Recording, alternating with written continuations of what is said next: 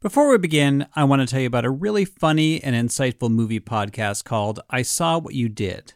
Every week, Millie De Chirico and Danielle Henderson share a double feature with a different wild theme and explore how our life stories impact the movies that we love.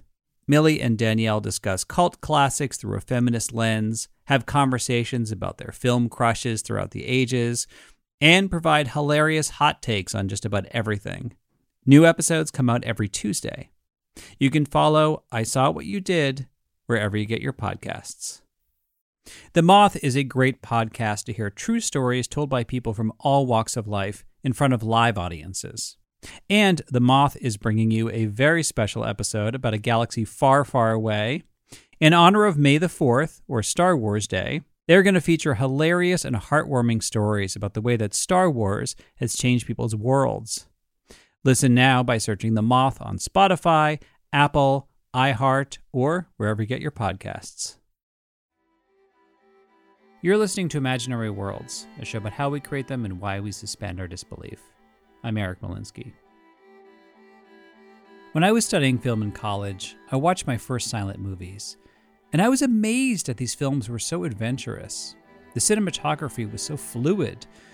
Because once sound came about, movies had to be made in these hermetically sealed studios with cumbersome sound recording equipment. But in the 1920s, cameras were really lightweight, you could bring them anywhere, and I don't think filmmaking became that agile again until the 1960s or 70s. In one of the greatest films from the silent era, was released 100 years ago this month, Nosferatu, the classic German vampire tale. And the amazing thing about Nosferatu is that the movie almost disappeared completely. There was a campaign to destroy it. And the story of how it survived is inspiring to me because it's about the love of cinema and people using modern instruments, and I mean musical instruments, to infuse new blood into an old vampire tale. But before we hear about that, let's look at the movie itself. Stephen Brockmann is a professor at Carnegie Mellon who teaches German language and culture.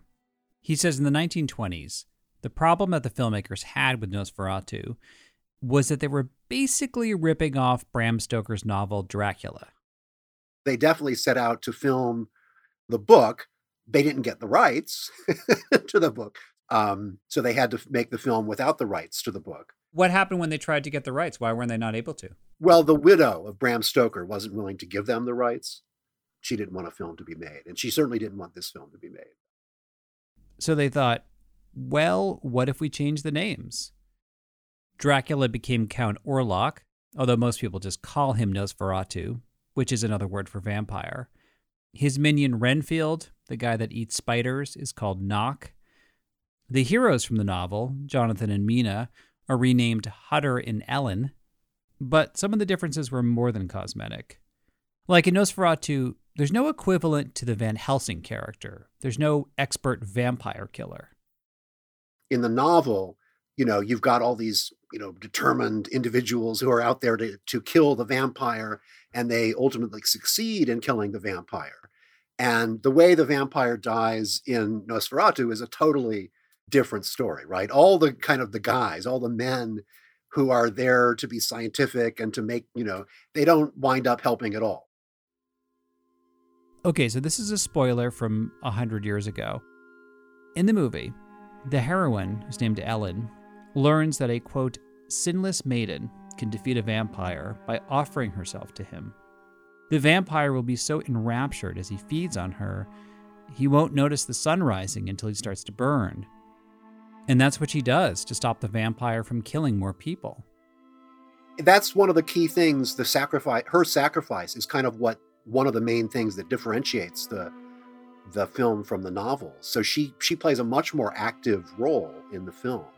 The whole film is set up a, around her sacrifice, and there are all sorts of hints from the very beginning of the film that the film is going to end in her death. Around halfway through the movie, just as uh, Nosferatu is about to descend upon her husband and you know bite his neck and potentially kill him. At that moment, her husband is spending the night in Count Orlok's very creepy castle. That's when she wakes up in her town. So there's this cross cutting cutting across a distance. So she wakes up and it's it's as if across this distance there's this communication between her and the vampire. And so then he decides to go the vampire decides to go for her rather than her husband. And I think there's an ambiguity throughout the film about whether she's doing it in order to to save him and the town or whether she's doing it because she's fallen under the spell of the vampire. So many later interpretations of Dracula have had that sexual tension to it. But Stephen says that wasn't in the original novel. That was added to the vampire lore by the director F.W. Murnau. So the original novel is very Victorian, and there, you could say there's a horror of sexuality in the original novel. But in the film, although the Dracula figure Nosferatu is extremely, you know, ugly, he's not good to look at, and you think, why would anyone, you know, be fascinated by him? He clearly is. He he does exert this fascination and he exerts this pull and a kind of weird attraction on both the male in the film, the leading man, and the leading woman. And at this this exact moment, the early 20s, was exactly when there was this you know, sexual freedom in Weimar Germany, um, especially in Berlin, that was unprecedented. And the film's director, Murnau, was long rumored to have been gay. He was also part of the avant garde artistic movement known as German Expressionism. So, Expressionism is very much, it draws on the traditions of German Romanticism, but it takes it further and it, be, it makes it much more psychological and anguished and conflicted.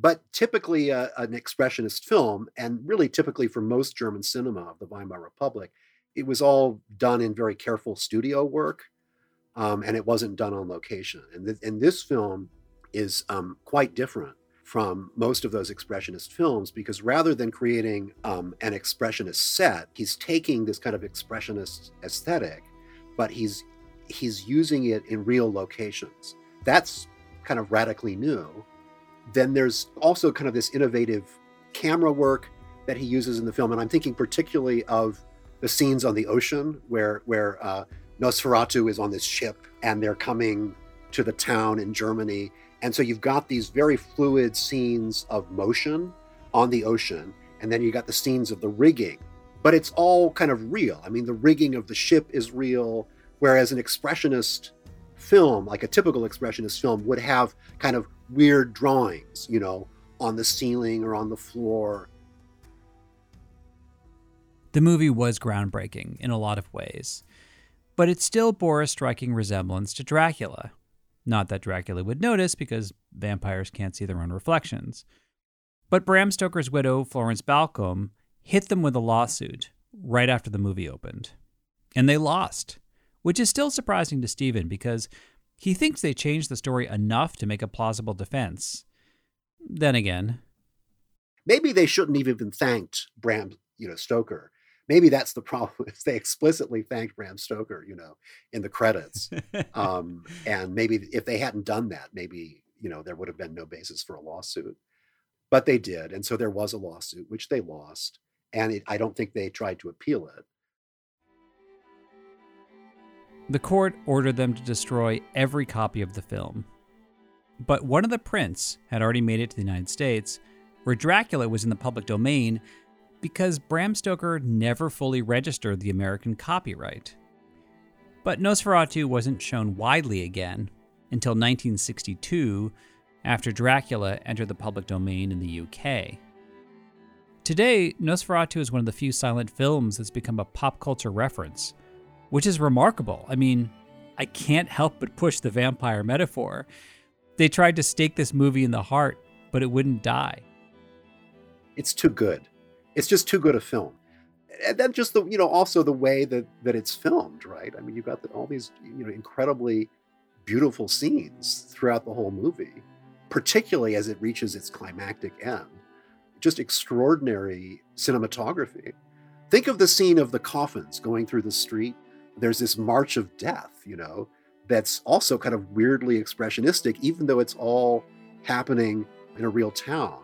It's it's just incredibly beautiful. And that I think that has an impact on viewers. I have another idea why the movie is thriving. In recent years, there's been a trend of live orchestras playing in front of movies. But with silent films, you can go much further and come up with an entirely new score for the film.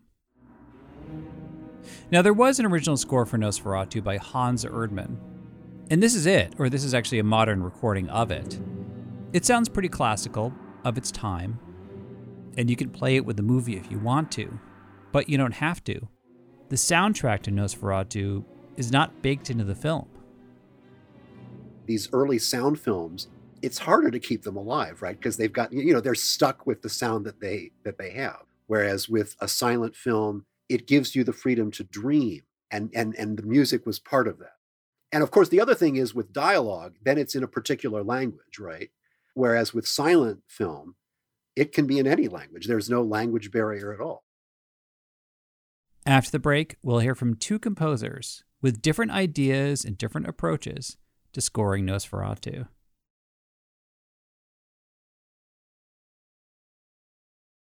Philip Shorey is the creator of the Curse of the Vampire Orchestra. He's based in Minneapolis, and his orchestra has performed his original score for Nosferatu in the US and Europe. In fact, he's planning on performing at a screening of Nosferatu in Slovakia this summer, at the castle where they filmed Nosferatu, if world events and the pandemic allow them to. But the origin of how he got here was an epic journey in itself. It started when he was in college, studying to be a film composer. He was watching Nosferatu in class.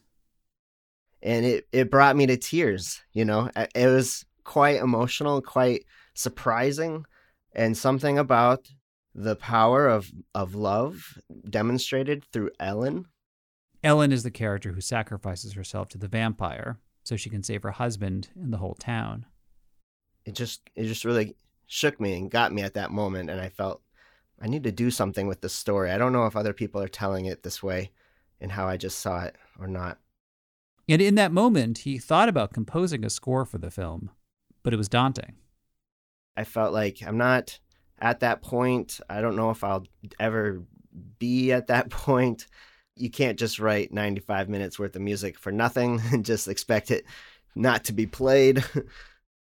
then he went on spring break. He decided to work with a puppet theater troupe as a side project, and he fell in love with puppetry. He completely changed his direction in life, and for years after college, he toured the world with his puppet theater troupe. Then one day, a friend invited him to a screening of Nosferatu. Somebody had composed their own original score for the film, which is something he had once thought about doing. And I, I went, I saw it, and it was cool. It was very, very nice music. But I could tell the composer had a different interpretation of the film than I did. The vampire was comically creepy. Ellen's love wasn't that strong. And I had just seen it vastly different. And I, I felt something inside of me say, okay, do something with it now. But this isn't the moment he goes back into composing. He doubted himself. He was thinking, I haven't done this for years. Who do I even know in the music scene anymore? But he still had this vision of how he wanted the film to be portrayed. So he contacted a friend who was an artist, and they made a Nosferatu comic book together. And when they were out promoting the comic book, he was talking with some friends in Poland who ran an arts festival. I pitched them this idea. I'm like, hey, you should show Nosferatu at your festival and translate this comic book into Polish. It would be kind of a cool thing. And they loved the idea. And then they thought, well, it's a silent film. There should be music. Can you write music for this film? And that's where I was just like blown away. Like, they had no idea that I went to school for that. That was my dream, my passion, but I, I quit it 15 years ago. And I'm like, well, I guess I can. They gave me a an orchestra that's a volunteer orchestra, 35 players at the time. People got word of this project and the film, and it bumped up to about 50 or, or more, plus a choir. And for the first time, after not having written music for orchestra, never heard my mu- music played live, I was given an opportunity. By the way, this is from a studio recording of Philip's orchestra. Well, when you first started, I mean, you know, you've been waiting, you know, even if you didn't know it, you've been waiting all those years to do Nosferatu. What were some of the first things, creative decisions you wanted to make? You're like, all right, from the outset, I'm going to do this, and I'm going to do this, and I'm not going to do this, and I want this. Well, at, the first, the big challenge was I'm working with a volunteer orchestra, and I needed to know who was playing, what instruments did I have, what was my palette, and then they would give me instruments, and I was like, well, I didn't expect that how am I going to fit that in? And so, for example, one of those instruments was I got like four saxophones, and that's not a typical orchestral instrument usually. Uh, and I thought, what am I going to do with the saxophone? Like it doesn't fit. But I, I saw Knock, and I, I thought, now this is a guy who who's just very earthy in his nature. Like he, eats spiders. He's, his personality reminds me of a snake. He's very earthy, and I thought I'm gonna weave like this sort of saxophone led melody for him that's reedy and woody and like earthy and just feels like a snake. It's comically creepy. He was like my comically creepy kind of character. What he just described is a leitmotif. Leitmotifs are themes that come up every time you see a character. That idea goes back to 19th century operas, but one of the first film composers to make leitmotifs a regular part of their work was John Williams. I mean, we all know the themes that go with Yoda, Darth Vader, or Luke Skywalker. So Philip decided that's what audiences will expect now when they watch Nosferatu. I definitely made a conscious decision that this score is going to have themes, it's going to have leitmotifs, it's going to have character themes, emotional themes. So, could you describe to me the themes that you came up with, the leitmotifs for different characters? Yeah, I'd love to. Um, I love this part. There's the leitmotif for when the, the vampire is present. You know, it's like this four chord, choral, dark, submediant chord progression. I mean, I know that's very geeky of me to to say. Nobody nobody really knows what that means, but it's like it's just this chord progression that's very dark, and it, it arises whenever the vampire is like shows up in all power and strength. Now he's got a dominant theme for hunting, and I call it the vampire hunting theme. He's very singular minded. He does really just one thing he hunts and he feeds. That's pretty much it. So I got a lot of inspiration for his vampire hunting thing from Jaws, like you say, John Williams. What they did with Jaws really revolutionized film music. They did something by mistake or or by default where they didn't have the robot shark working throughout some of the filmmaking process. So how are you going to provoke fear when the shark is supposed to be there, but you can't see it. Well, it's in the music.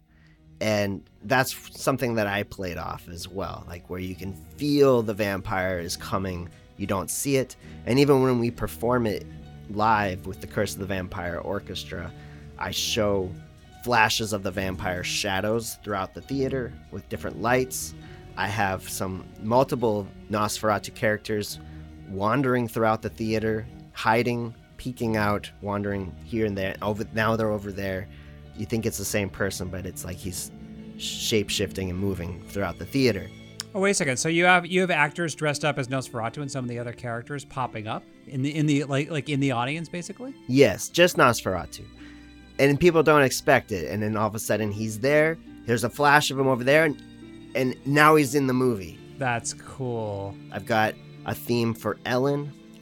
First, it is just this gentle piano. Again, I'm not trying to be like cliche. It's a little more like sophisticated on the piano, the classical. It's very light, it's very gentle, it's very uh, soft spoken. She's not a very dominant character at first, and and then it kind of develops. It's an anguish at times, and then at the end, it, which is our favorite part. I mean, she kicks butt. Like, I mean, love, love rules, you know, like it is the most powerful force in the whole show.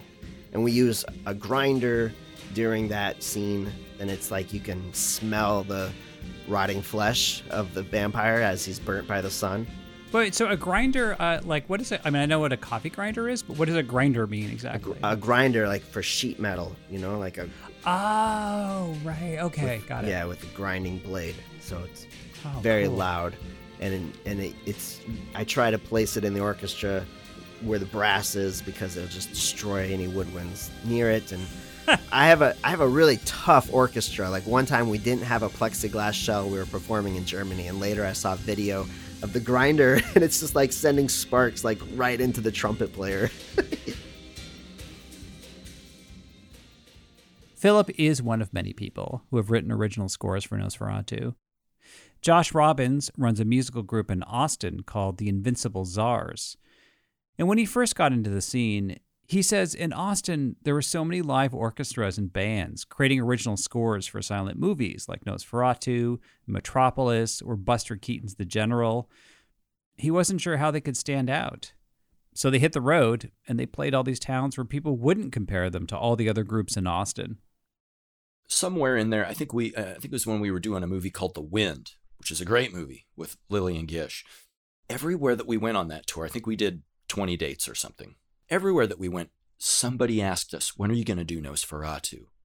And so it it got asked enough that I considered it, and I thought, well, it not only has it been done in Austin. I mean, virtually every town with an art house cinema has had the idea let's get a local band to uh, score Nosferatu or just play in front of Nosferatu. And that's what most of these are, as far as I can tell. They're either orchestras, which are great, or, you know, maybe it's a heavy metal band or a DJ. I watched tons of them on YouTube just to see, like, who's done this? What have they done? What's it like? What could we possibly add that hasn't already been done? Josh sent me a video of a live performance. It was recorded from the audience, so it's not mixed for sound, but this will give you an idea of what he's talking about. And in coming up with his own score, he didn't want to be too modern or too classical. He tried to aim for something in between. we try to be what do I say tastefully modern with it, so not overdo that kind of thing. So like like the guitar that goes shun shun shun. People don't even know that's a guitar. That's just that's just my heavy metal setting with a tremolo effect. But that effect being so extreme, it just makes this instrument sound unrecognizable. I, I do think though that what the modern sounds do, regardless of how much you use them, they do draw in a modern day audience.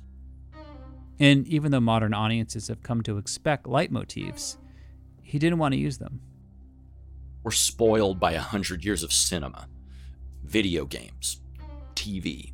We're used to being told through music, through visuals, what's happening. They ha- they didn't do that in the silent era. They, they were developing that. What they were doing back then was reacting to what's on screen with music. So that's what he set out to do with a modern twist.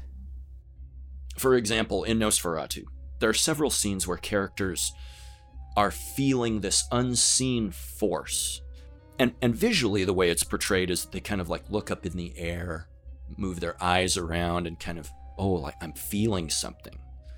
And maybe audiences 100 years ago got that. But audiences today do not get that. They're just what's what is he doing? Is he looking at the ceiling? He tried out a lot of different sounds for that moment in the film. And one night we were rehearsing, and um, that sounded very Texan. We were rehearsing.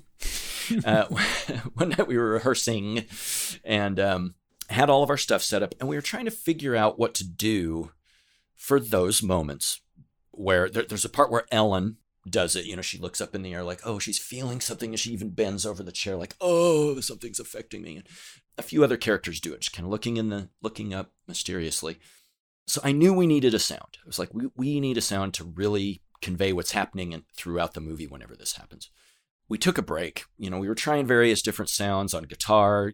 We tried looping some things, tried some violin sounds, some sampled backward cymbals, blah, blah, blah. None, none of this was working. So we took a break and all of our stuff was set up and the PA was still turned on. We had this microKORG synthesizer. I pressed it and it made this sound that sounds like screaming. It sounds like I just about peed my pants with our sound system was turned all the way up. And I looked and I went, I found the sound, and everybody went, Yeah, that's the sound. Another sound cue he was really excited about happens every time one of the characters looks at a book that's about vampires. So anytime that that book is, anytime it cuts to a page from that book, I run the sample that's just me reading one of the pages. I can't remember which page, whispering it like this. And then I flipped that sound to be backwards. So it sounds. And then I doubled that. So it sounds like two different voices. And it's quiet but unnerving. It's it's unsettling. Anyway, so I'll fade in the whisper. When it fades in, if you've never seen us do it and you see it for the first time, like, is somebody next to me whispering? What is that? it's pretty unnerving. And so people will ask every time, like, what was that whispering? How are you doing it? You know, um, we did another movie before. Uh, we did when we did Dr. Jekyll and Mr. Hyde. We did the whispering, and we had audience. We had the audience do it. So anytime that Mr. Hyde was on screen, just just whisper, just. We did it here in Austin at the old Ritz Theater. It was an Alamo Drafthouse. It's not anymore, but this server came in to the Alamo Drafthouse with food, and and she, I, I heard later that she was so freaked out that she asked to just work a different screen. You know, like I'm not going back in that auditorium. But I feel like the best compliment that we can get, and we do get it often, is you guys were so perfect with this, I forgot you were even there. That tells me we did it. And musical groups are not just reinventing silent films for new audiences. They can also play a role in bringing people back to movie theaters, or at least bringing them back for something other than superheroes. The silent film with live music is really a live experience, uh, or best experienced live. And for that reason, the novelty of just having a band with a movie is is enough to be cool to get people to come out. Philip agrees. You know, with the advent of the the home theater and how cinema has just, you know, entered into the home in not many different ways than what you can get it in the cinema. I think silent film with live orchestra has a unique role to play where this is an experience you will never get in your living room. Mm. What kind of audience reactions have you ever had, either during or even or, or at when people come up to you afterwards? Man, um, some really powerful ones.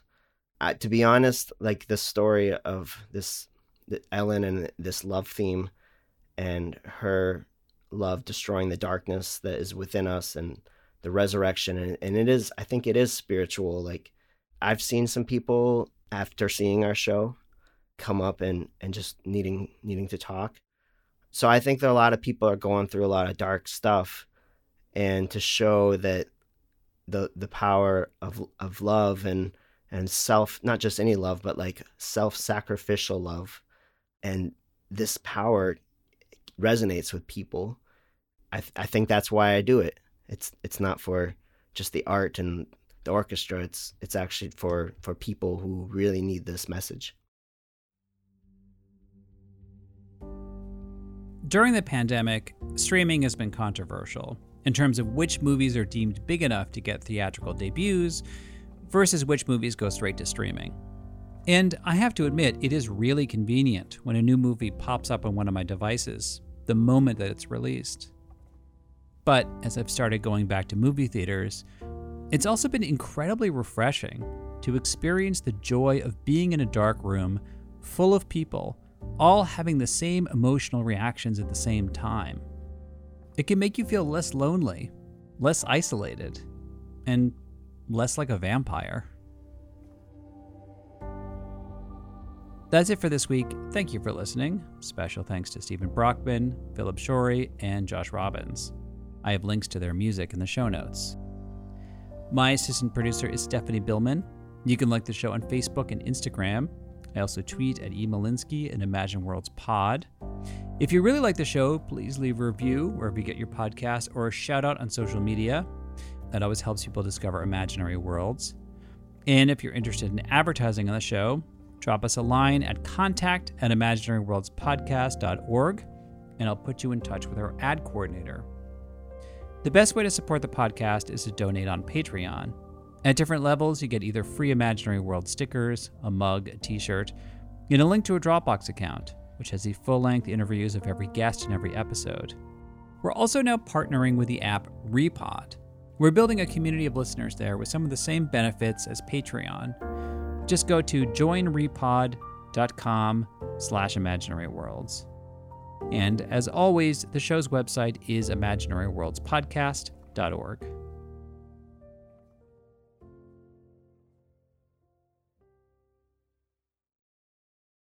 Welcome to a journey into the heart of the Texas Renaissance Festival, the nation's largest and rowdiest celebration of medieval fantasy. But what lurks beneath the facade of tights and turkey legs? Well, we dove deep into the empire to uncover a history marred by mystery and misconduct, murders, assaults, and other crimes that tarnish its legacy.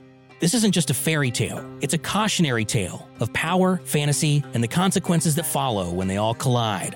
Search for Crime Waves Renaissance Texas on Apple Podcasts, Spotify, or wherever you're listening now.